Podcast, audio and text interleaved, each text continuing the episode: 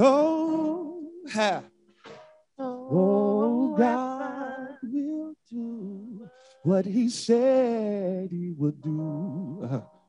Stand by his word. He's not a man. He won't tell no lie. No, no, no, no, no, no. Hmm. He's done it time and time again in my life, so I can testify. Yeah, I can. God will do. All of this going on in here. I hear you. Come on, Cass. Yes, sir. Yes, sir. I hear you. Said he would do it. Said he would do it. Come on. Said he would do it. No weapon. No weapon. None at all, my brother. No weapon. On the I hear y'all. They'll try to divide us. But you can't let them do it. No, no, no. It won't work. Just keep God on your side. Every step of the way, let him be your guide. But you got to listen to the Lord. You got to listen to his word. It won't work. Ha. No weapon. No weapon. Formed against me shall prosper. There is theology in that song. Yes, yeah. Yes, sir. Yes, sir. The songwriter didn't say that the weapon wouldn't be formed. Oh, yeah. Yeah, the weapon can be formed, but it won't prosper. So all that work they do trying to get back at you won't have any effect. No, no. Because God won't allow it to prosper.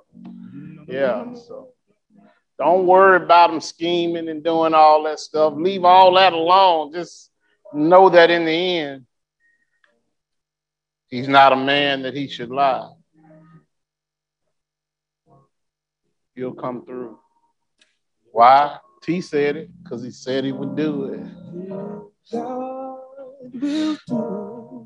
Another one of them songs that'll stay with you all week long. Just be wearing you out. Thank God for it.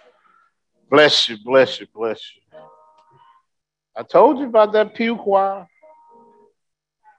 last week. I told you. I hear it. All right, one of these days we're going to have this big rush of wind. All the pew choir members are going to run up to the pulpit and be singing together. Yes. Cam might even run up there. Yeah. We started a sermon series last week that was entitled Pressure Points. Pressure Points. Hopefully the Lord will let me work through it for a few weeks. Pressure Points is about as practical theology as you'll find. Because many of us have theo- theoretical faith. Yeah, we have faith in theory until something happens in your life. And then the question becomes, how do you address it? What do you do with the faith you say you have? How does it manifest itself? How does it, not that you're trying to show it for folk, but how do you even show yourself that I have the faith that I say I have? Um, and I'm not saying that to scare anybody if they don't think they've been through something, because um, as uh, today would have been our granddad's one hundred fifth birthday. George Jones senior. And he used to say all the time, just keep living. Just, just keep living. And those things that you may not have had experience with will show up in your life. And the question becomes then, how do you deal with it? Um, and so what we're doing is using Jesus's life and what he went through and how he addressed issues. And we're using uh, how he dealt with certain situations. And as a foundation for that, we're using the writings of his brother, James. All right. So it's kind of a multi-layered sermon, sermon series, but the practical and the theory together. And I believe through that, then we can help you. Last week, we talked about how do you deal with the pressure of trials in your life? How do you deal with the pressure of trials in your life? In the sermon series, the sermon was entitled, Mama Said There'd Be Days Like This. Yeah, and today we're going to deal with the pressure of temptation, temptation in your life. And if we have to have a sermon topic for it, then the sermon topic is going to be The Devil Made Me Do It. All right, The Devil Made Me Do It, man. That's uh, it's interesting because last, I, I, I know children tend to not be paying attention in church, but I was preaching about the devil last week, and um, my middle grandbaby came up and was sitting on the edge of the pew because I said devil. And he got his attention. And he was really into the service. And I thought, you know, maybe he was just a manifestation of what grown folk go through, you know, because we all say we're scared of the devil because we don't know who the enemy really is. All right. We, we're scared of, we're afraid of this T V manifestation of the devil in the red suit with the pitchfork. Yeah, but I can tell you he's a whole lot worse than that. If, if, that, if that's what you're afraid of, then you might well clap. All right. So let's talk today about, about this topic. And, and then after that, we'll go into talking about the pressure of partiality in life and in family, or favoritism.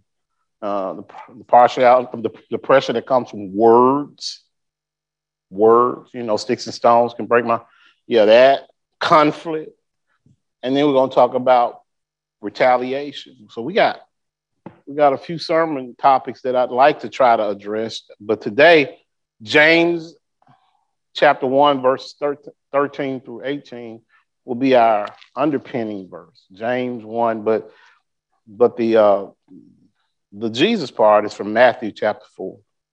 And I'd ask you to turn to Matthew chapter four, verses one through eleven. And there's a Bible story, there's a, there's a lesson in there that I believe most of you are familiar with. And the reason you'll understand why the topic, the, the, the topic of the sermon is what it is as I read it for you. So follow me. Verse one starts, then Jesus was led up by the Spirit into the wilderness to be tempted by the devil. After he had fasted forty days and forty nights, he was hungry. Then the tempter approached him and said, the tempter, for those of you who don't know, is, is the devil. All right. Then the tempter approached him and said, if you are the Son of God, tell these stones to become bread. But he answered him. In your Bible, if you see he capitalized, then that's referring to a deity. In this instance, it's Jesus. If really, if it was if it was God, it would probably be both capital letters. That's editorial. You, when you learn to read the Bible, you learn these editorial tricks, how they identify different folks. So he being capitalized means Jesus. Verse four says, but he answered, it is written, man must not live on bread alone, but on every word that comes from the mouth of God. Verse five, then the devil took him to the holy city, had him stand on the pinnacle of the temple and said to him, if you are the Son of God, throw yourself down. For it is written, he will give his angels orders concerning you, and they will support you with their hands so that you will not strike your foot against the stone. The devil knows the Bible. Verse seven, Jesus told him, it is also written, do not test the Lord your God. And then verse eight, again, the devil took him to a very high mountain and showed him all the kingdoms of the world and their splendor.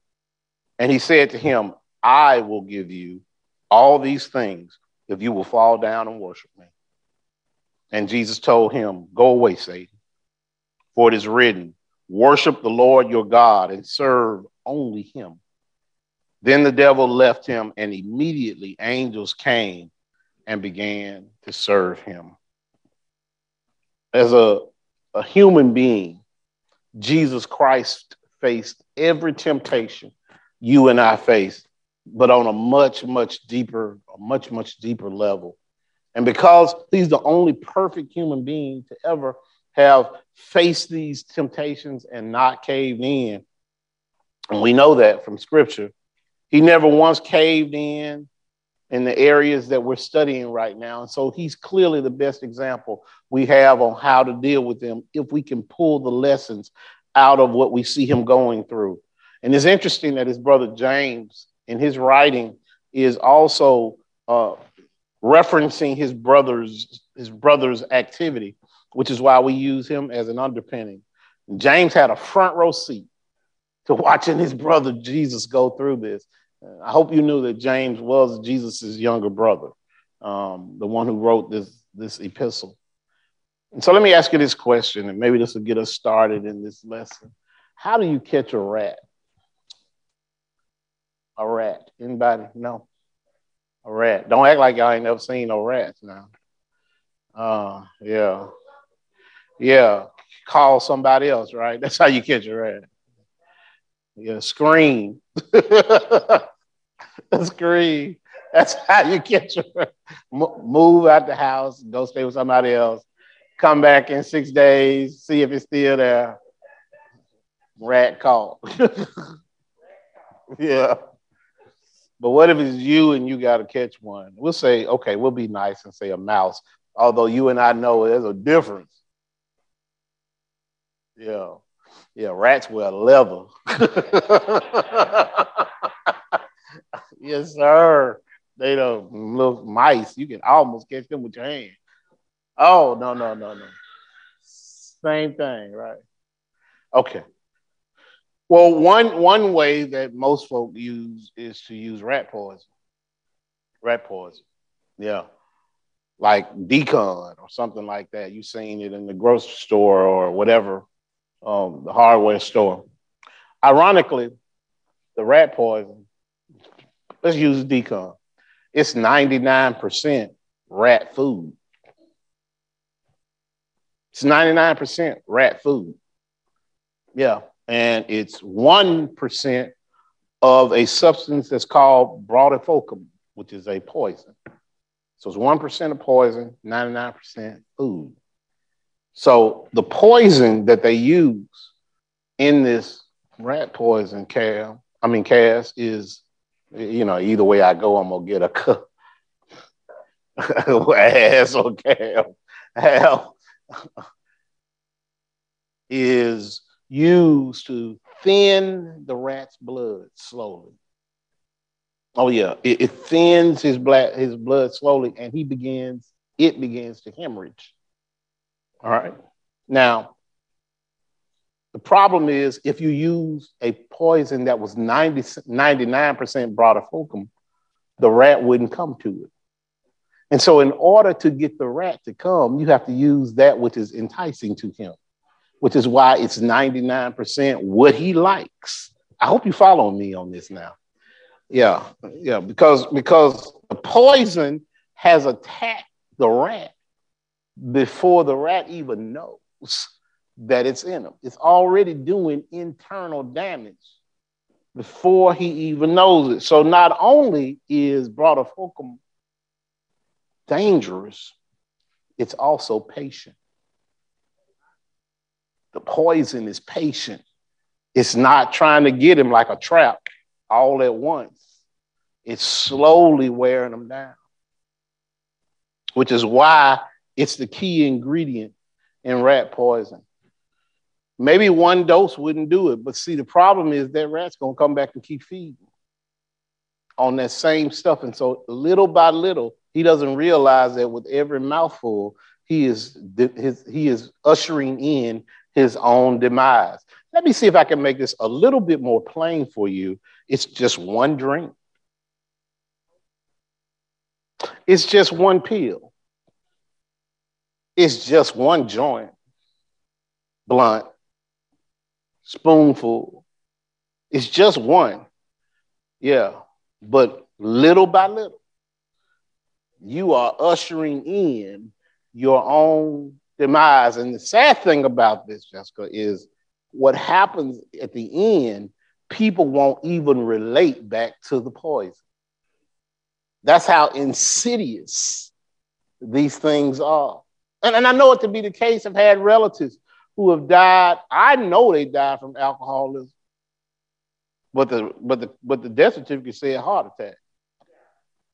They don't even relate it back to the damage that was done day after day, after week, after month, after year, from all of the drinking that's wearing down the heart. They don't even, but that's what caused it. And I came to tell you today, the issues in your life may not seem like they're doing damage day to day, but over time, poison is patient. And it is wearing you down little by little by little. We are like those rats, killed by our own desires. Think about this now. All the person does is take the bowl of poison and put it somewhere. He doesn't say, here, come here, rat. The rat does it all himself. It's his desires that puts him in this place. Yeah, it's his desires that draws him to his own poison. It's his desires. And that's where we fall short, church family. We will not castigate ourselves because of our own desires, but it's our desires that are tearing us down. We won't blame ourselves. We always have to have an external reason why things happen to us. It is us. And when we learn to mature in our faith, then we learn to accept responsibility for dealing with our own desires and putting them under control. Somebody ought to say amen, Reverend Clark. You're right. You're sure right about that. Yeah, nobody said amen. Yeah. Yeah. God, however, when we get closer to him, changes our nature so that what we once desired, we no longer desire. Somebody ought to hear that. All right. Things I used to do, what songwriters say, I don't do no more. Places I used to go, I don't go anymore. Why? Not because they went out of business, but because I don't want to do that anymore. I don't want to go there anymore. This is the nature of the change I have when I'm truly maturing in Christ. And that's why, that's why we sing so heartily, so heartily, friends don't treat me like they used to since I laid my, my burdens down. And the reason why you struggle with it is because you don't see it as a burden. You like it.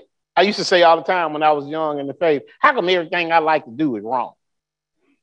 Yeah. Yeah, yeah. How come everything I like to taste and eat ain't good for me? Yeah, see, we're in the same place. But it's it's a struggle. It's a struggle. One spoonful at a time. It's our dietary habits that put us in problematic situations. It's our dietary habits. It's that good cooking that wears us out. Oh, such a good cook. But it tears you up. Yeah, it tears you up. And you can, you can, you can have healthy eating habits from good cooking, just like you can have bad eat, uh, eating habits from good cooking. But we simply have to grow into that. nineteen seventy, that was a show. I bet everybody in here knew about it if they didn't watch it. Most of the folk in here watch it. It's from a comedian that many of y'all may not have heard of. Young folk haven't heard of. Flip Wilson. Flip Wilson. Flip Wilson had a show, and one of the main characters uh, could have been on RuPaul's show today. All right, her name was Geraldine. All right. Geraldine was something else, because Geraldine stayed in trouble. Geraldine was married to a dude named Killer. Yeah. Flip Wilson played Geraldine. All right. And Geraldine never accepted responsibility for anything she did, but she was always doing something. I was looking for a clip. I couldn't find that but a picture. All right. But but Geraldine, it didn't matter if she took the car and ran into the church. It didn't matter. It didn't matter if she ran up all the credit cards. Whatever it was, Flip came. and accused her of, she had one response. Let me tell you how ubiquitous it was at the time. Her one response was, see that, everybody knew that in America, well, Black America anyway, knew that that was the response. The problem was the devil made me do it, didn't just stay on the T V. That also became a part of how we address things. Yeah, that became a part of our community, how we started looking at things. And we started telling ourselves for real, the devil made me do it. When I get in trouble, the devil made me do it. Some folk even had the nerve to tell they, tell their mama, you know, when they got in trouble, mama, the devil made me do it. And, and if you had a mama like we had a mama, then she tried to beat the devil out of you, didn't she? Yeah, he's still in you? Oh, come here. put, you, put, put your hands down, devil.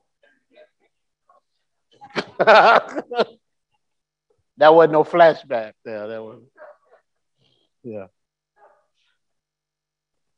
It's affected the way we see the devil. Not just that, but we also used to have T V shows where somehow the uh, the writers, the producers came up with this this interesting, interesting way to show the devil. He's always in a red suit with a tail, with a pitchfork, but they would play him on a whole lot of shows against an angel.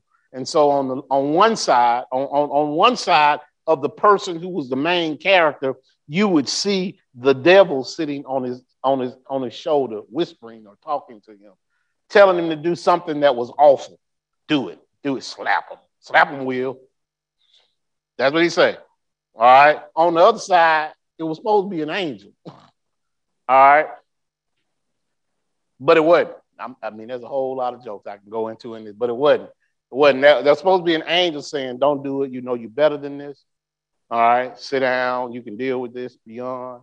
And more often than not on those shows, the devil won, right? Because doing good didn't get laughs and it didn't get, it didn't get good ratings. It was doing bad that got it. And we have learned in life to listen too much to this fake devil. But I'm telling you, it really is reality that we listen to the enemy too much. And we do that because we think for some reason, y'all need to walk with me on this, that the devil can actually make you do something. It's a lie. It's a lie from the pit of hell that the devil can make you do something. Yeah. We know scripture tells us that God gave the devil access to Job. All right, but he couldn't make Job do anything.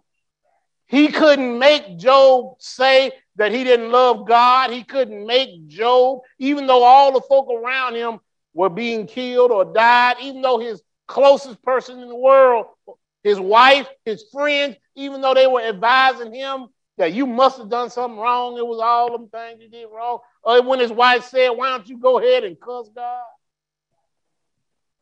and die? Nobody could make Job do anything.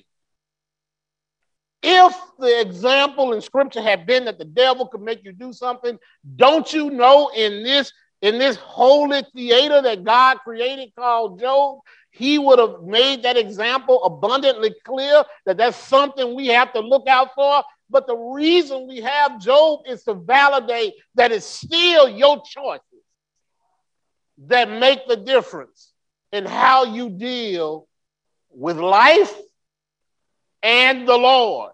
It's your choice how you deal with it. The devil does not really have power equal to the Lord. The devil still has to report to the Lord. The devil has to get permission from the Lord to deal with you. And so if the Lord sees you like he sees Job as a good man, a just person, then you're in the safest place you can be in eternity. In eternity, and that is in the ark of the Lord's protection. So that begs the question, are you? Are you there? Take it as a sign that you're doing something right when the devil starts coming against you, because he's trying to get you to turn from the Lord and give him some kind of honor. How do I know that? Because if he came at Jesus that way, And I just read the scripture to you where he tried three different ways to come at Jesus. And Jesus had an answer for him every time. He cannot make you do anything.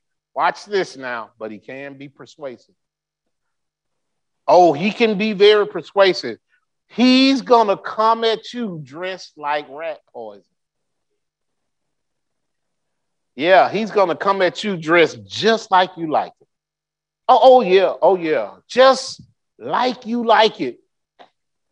Whatever it is that a woman, a man like, that's how she's coming at you. All right, she's not going to come. If you like them tall, she ain't coming short. If you like them short, she ain't coming tall. She coming just like you like it. Whatever, it's a brick house or whatever, that's how she coming at you. And she ain't going to be standoffish. She going to have the wink you want. Oh, yeah. For some reason, for some reason, we just hit it off. Oh, yeah, there's a reason. There's a reason. Oh, oh, yeah, he coming your way, too. Yeah, if you like him hairy, he coming hairy. Yeah, he going to have hair on his feet. I mean, he going to have hair everywhere. Whatever you like, he's coming that way.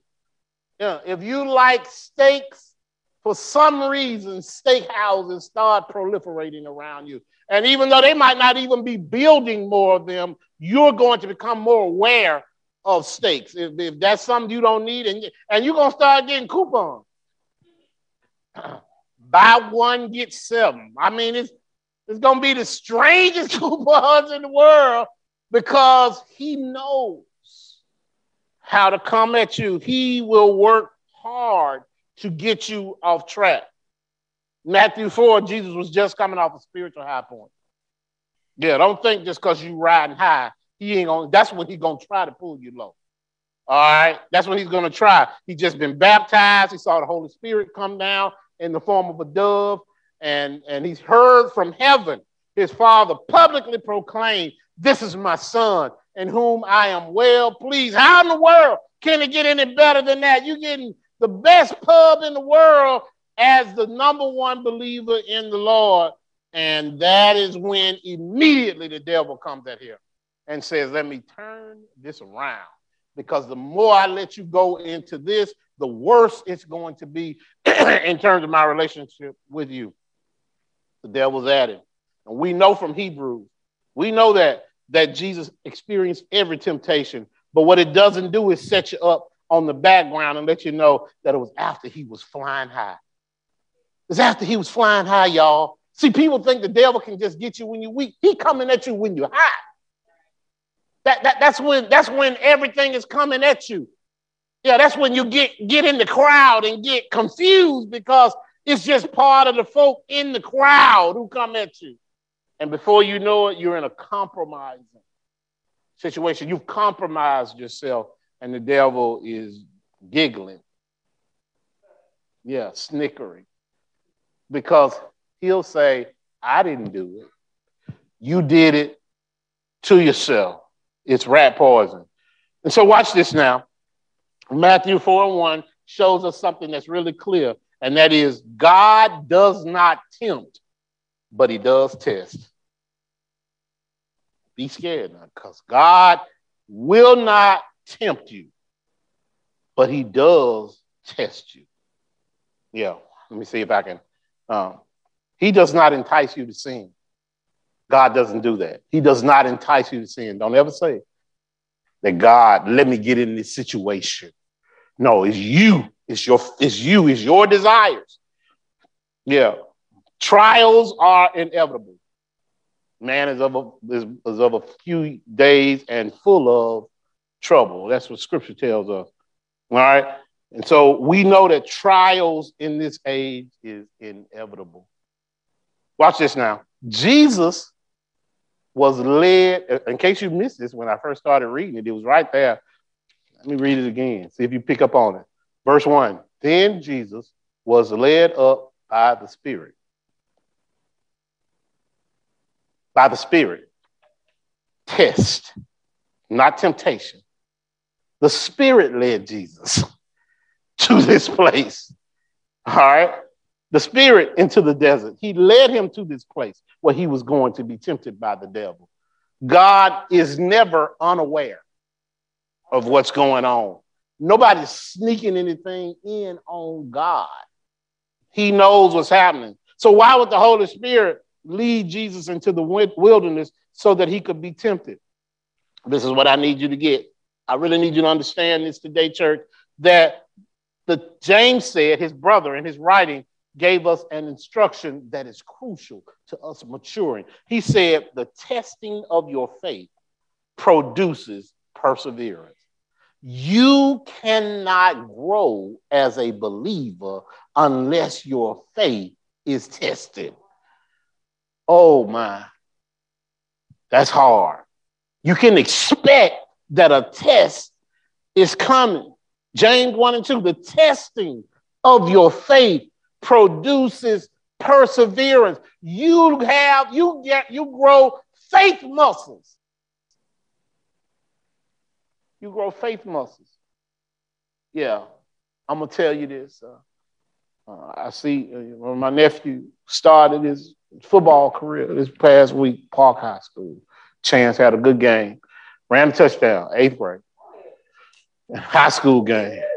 Yeah, did a great job. But I'm going to tell Chance this today in church.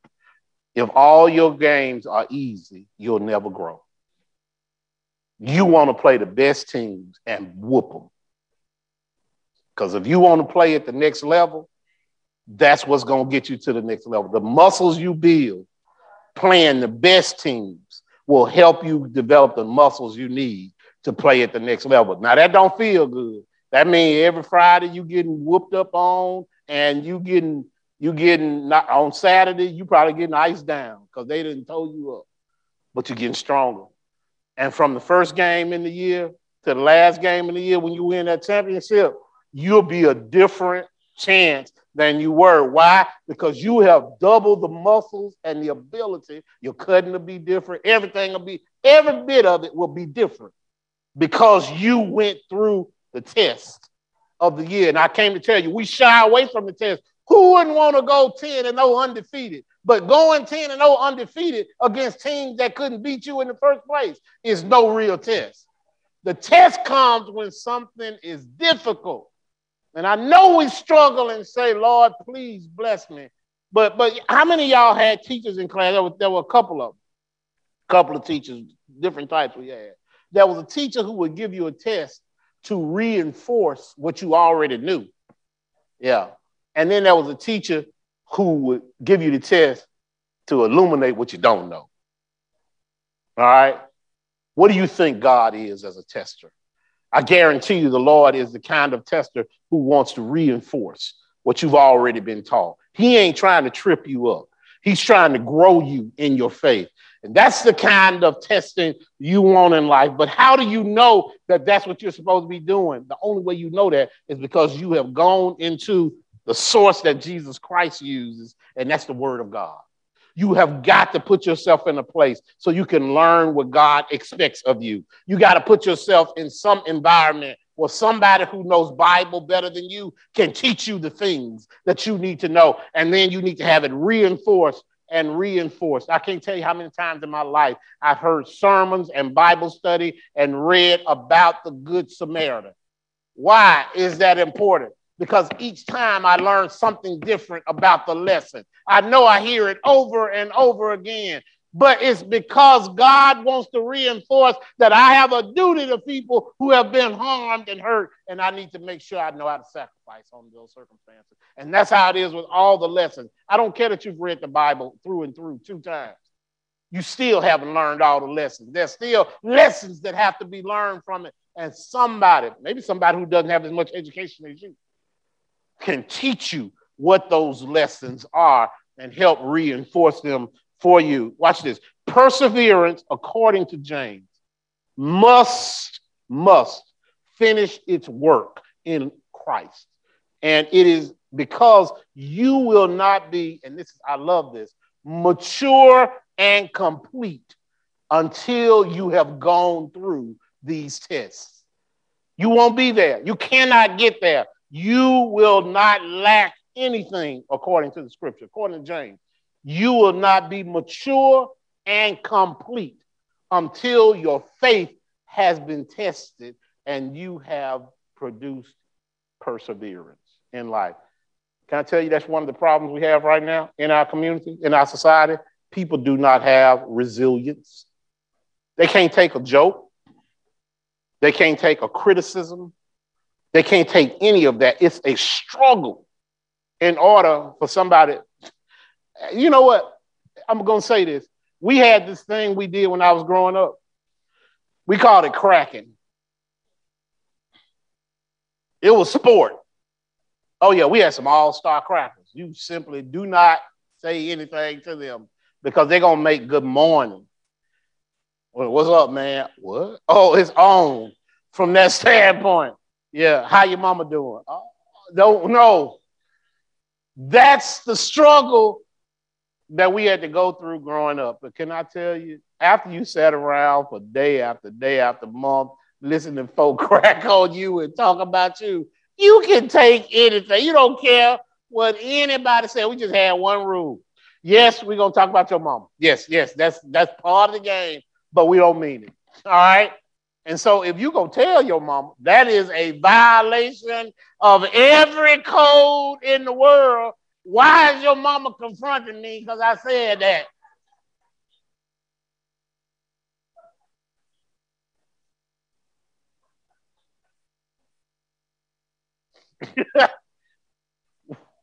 it it was, why did your mama tell me she does have hair? Oh, I didn't mean she was bald-headed for real. You violated the rule. You out the group. You you you can't handle this, brother. That has happened a couple times.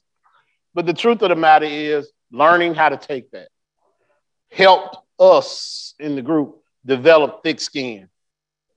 Oh, yeah, because we can just let it roll. Whatever, man. I heard worse at West End. That's what we say to ourselves. I heard worse at West End. And and it was for folk who liked me, who cared about me, and they would say stuff like that. So I can deal, I can deal with this. Can I tell you, your children at home need to develop thick skin. They need to develop. Everything can be soft, pretty, made, pliable, and cottony. And they can't be raised in a bubble wrap such that nothing ever gets to them. Because can I tell you that the world is coming at them hard and fast. And if they cannot take the fact that they have to sit down in front of a supervisor and the supervisor tells them that they have bad work habits and have not been coming to work on time, and they think they're supposed to quit every job because somebody tells them that, then they're going to be quitting job after job after job until they figure out that maybe I need to get up earlier and get to work on time, and then do what these folk pay me to do. Yeah, and it gets worse. Let me tell you why it gets worse. This is what we want them to go and get all these good degrees, and we want them to get all these good positions. Can I tell you the crushing pressure that exists the higher you go up on the food chain? Yeah, those folk will say anything to you, and they will tell you, I pay you too much for you to not be able to deal with this. Get it done is what they say. They ain't smiling when they say it. They ain't going to give you no blow pop when they finish telling, telling you that. They're going to say it and walk out and expect you not to say nothing back to them. The next conversation you have needs to be, it was taken care of. It was taken care of. Why? Because that's what you stepped into. So when you out there praying and, and Lord, please let them grow up and be able to do this in the world. Let them be on T V. Can I tell you what you do when you put a child of fragile mentality in front of everybody on T V every day? Those folk are cruel. They will point out every single thing that's wrong with that child, and they will send it to them in text, in email. They'll be bombarded every day, not with how good they did on the report. That's only coming from you. Yeah, the rest of the emails are going to be that dress was too tight. Your hair needs to be cut. I don't know why you use that lipstick. Everything else is going to be negative. And if you have not prepared your child to deal with those circumstances, then you set them up. You set them up. Why? Because the devil, watch this now. The next thing you need to know is the devil tempted Jesus with power. Second, this too, tempted him with power. And there was no challenge to the fact that the devil does control this world. Y'all don't hear me now. This is not Jesus's kingdom. This is his kingdom. This is the devil's kingdom. This is the world. The world is the devil's kingdom. And what does it profit a man to gain the whole world and lose his soul? The devil tried to offer Jesus the world when Jesus has eternity. Why would that be appealing to Jesus? But that's what he offered him. But guess what? The world might not be appealing to Jesus, but it's sure appealing to a whole lot of folk down here. Yeah, they just want a piece of it. They just want something. They want to be able to run in this world. They want to be, they want to live their best life in this world. Never realizing that living your best life in this world at the end doesn't amount to anything, because all they do is say the end. In this world, the devil tried to give it to him. Primary defense against the temptation is the word of God. Learn it. Make yourself learn it. I don't care how slowly you do it. Get you, uh, uh, two years ago, uh, Ashley for Christmas gave me a set of personalized scriptures. It's just little cards that some company has taken, and in the place, uh, in, in the scripture, they place my name in it. And so as I'm reading it, it says, Andre, greater is he who is in you. Spell my name. Do you know how affirming that is? And all I do, I set my work on the desk. I just read one every day. It doesn't have to be fancy. It's just a reminder that God is for you and he's with you. That's all. It's just reinforcement for you. And you don't have to have it. If you can't, if you don't have that, then you put your own name in it. But what I'm saying to you is, even though I've gone through it, I just start over at the end. It doesn't matter, because the word is just reinforcement. Get something that you can get that helps you. Buy something. It doesn't have to be something you buy. It can be free.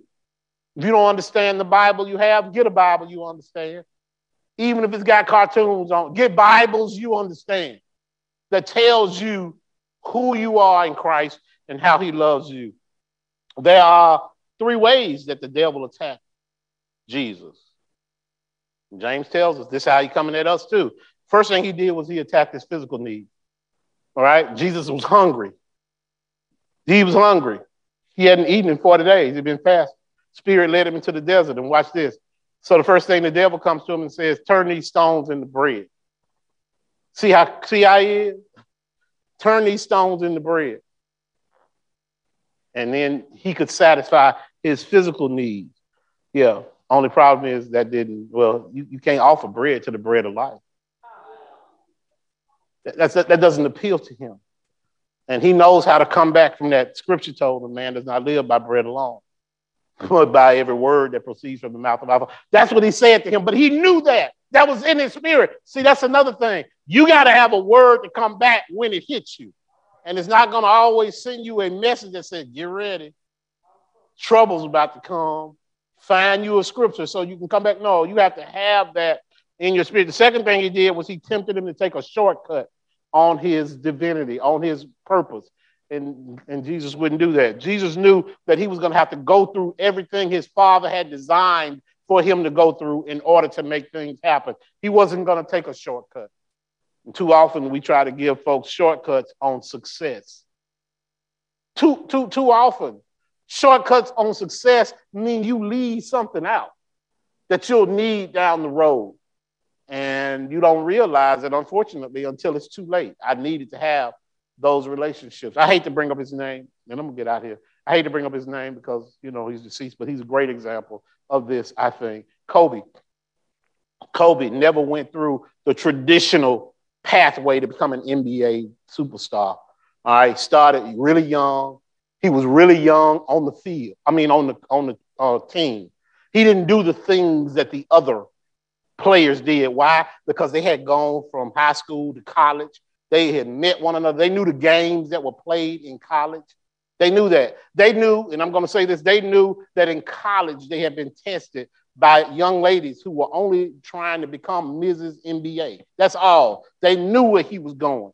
And so they tried all the tricks in college. So by the time they got to the N B A, they realized that those tricks were just at a different level. Kobe didn't go through that proving ground. And so by the time he got to the N B A, he's still struggling. He also didn't hang out with the team at night.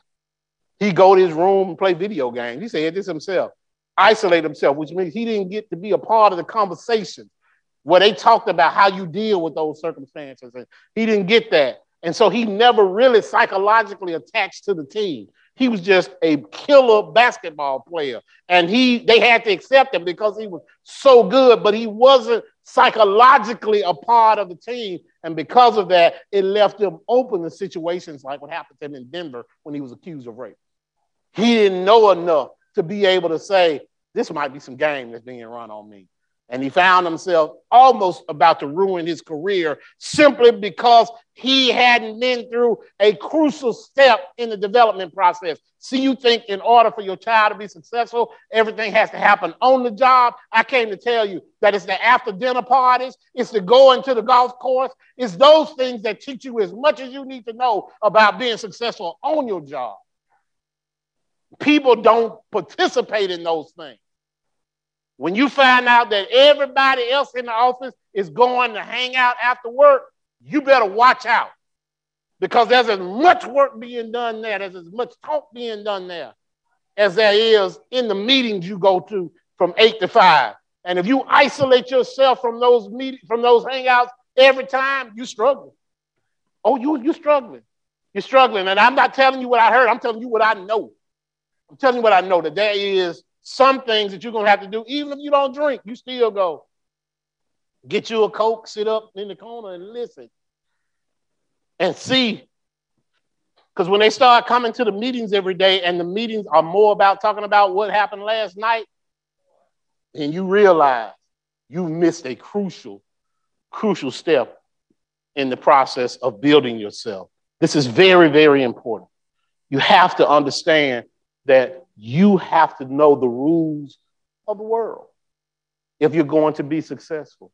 And you have to also know the word of God so you can combat the things that the devil is throwing at you. It's not easy. It's hard.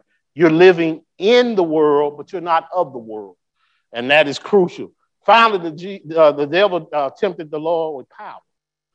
Tempted him with power. Said, I'll give you the kingdoms of the world. He could. But Jesus didn't want the world. He wanted eternity. And he was already in charge of it. So when you resist, and this is, this is the, the thing you need to know, and this is so very important, because I don't know that you understand the power of it, but you will after we say this. When you resist, the devil flees. When you resist the devil, he flees. And the Spirit strengthens you. Oh, yeah. Matthew four and eleven. Look at that. Look at what the Lord said, and that he said clearly. He said, then the devil left him, and immediately angels came and began to serve him. When you resist the devil, he flees. The source of our problem is our nature. Yeah. Apart from Christ, we aren't smart enough to see the poison of, of sin. He can illuminate that for us. But by nature, we hate what we should love, and we love what we should hate. By our nature, we hate what we should love, and we love what we should hate. But God is in the business of changing our nature and our desires. That's what he does. He changes those things. And so verse eleven tells us that the devil left Jesus when Jesus kept putting up roadblocks. Cass, he, every time Jesus hit him with the word. And when the, when the devil found out that I can't get nothing past him because he keep putting the word on me, he left. He left. He left. The devil left him. But watch this now. According to Luke, four and thirteen, write that down. He only left him for a more opportune time. So he wasn't going to permanently leave him. He was going to come back to him. So you always have to have your guard up.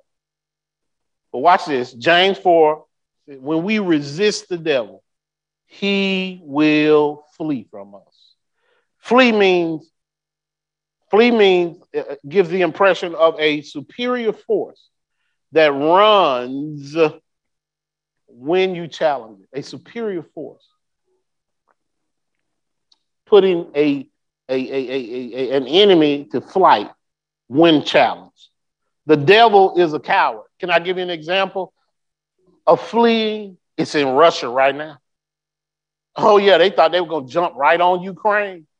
And Ukraine said, oh, no, we're not giving up this without a fight. And suddenly Russia, which thought it was just going to run through this country and take it, has a monster fight on its hands. Yeah. And some of the troops found out it wasn't going to be easy like they thought. So they did what? They were fleeing. They were fleeing. Yeah. So I came to tell you right now, he picks on you when you're weak. He picks on you when you're weak, when he realizes that you got stuff going on. So can I tell you, be careful who you talk to about your problems. All right? Because they may not be in the same place you are. They may be used as the devil's tools to harm you. You better make sure they're spiritually supportive of you in the same place. Don't tell everybody your business. Don't tell everybody your business. All right? It turns out now that when you show the first sign of strength, the devil will run from you. So that's how we are. So how do you resist that temptation? How do you do it? Knowing God's word, hiding it in your heart is what you have to do. You resist temptation that way. You also have, have to understand how temptation works. It's not all at once. It's little by little. And last but not least, last but not least, it always happens at the intersection. Temptation always happens at the intersection of desire and opportunity. That's when temptation happens. It's at the intersection, desire and opportunity. So do this for me. Do this for me. When you feel the desire to sin, pray that the Lord will remove the opportunity for you. All right? When you feel the desire to sin, say, Lord, don't give me a chance to go do what it is that I have in my mind right now. And when you have the opportunity to sin, ask the Lord to remove the desire from you. All right? Because sin and temptation manifest themselves when you have opportunity and desire. God will always provide you a way of escape. He'll always give you a way to get out of it. So you may not be able to avoid the opportunity. It may be something I can't help going to this place. I know they're going to have something there that I don't need. Then when, Lord, when I'm there, don't put the desire in my mouth or in my heart to do what I got to do. And then if you got the desire, Lord, please shut down this opportunity so I don't have to be there. Might not get both of them, but you start praying mightily that the Lord will guide you through that situation. I'm so glad that Jesus had the opportunity to save us from our sin. I'm so glad that Jesus took the chance to save us from our sin. He could have said no. He could have said, come up with some other way, but it was his desire to please the Father. And I'm so glad that he took the opportunity to fulfill that desire, to make his Father proud. What is your desire with respect to the Lord? Do you want him to know that you live for him, that you love him? Well, if that's your desire, then my prayer is that we'll continue providing an opportunity for you to do so. My prayer is that you'll continue having chances to come worship, that you'll continue having chances to study him. My prayer is that you'll continue to grow in your relationship with him. My prayer is that you lose the notion that the devil is able to make you do anything, and that all of it is based on your desire and your will. And so today, if you're here and you've never accepted the opportunity, never accepted the opportunity to have Jesus Christ as your Savior, then here is the day. Here is the moment. Here is the time for you to accept him as your Lord and Savior. I told you he had just come off being baptized. You can have the opportunity to be baptized too. Today can start a new reality, a new season in your life. Or maybe you've been looking for a church family. I extend the invitation to you to come and join us here at this church where we're trying our best to be better every day. While the choir sings, doors of our church are wide open. Whosoever will, let them come right now.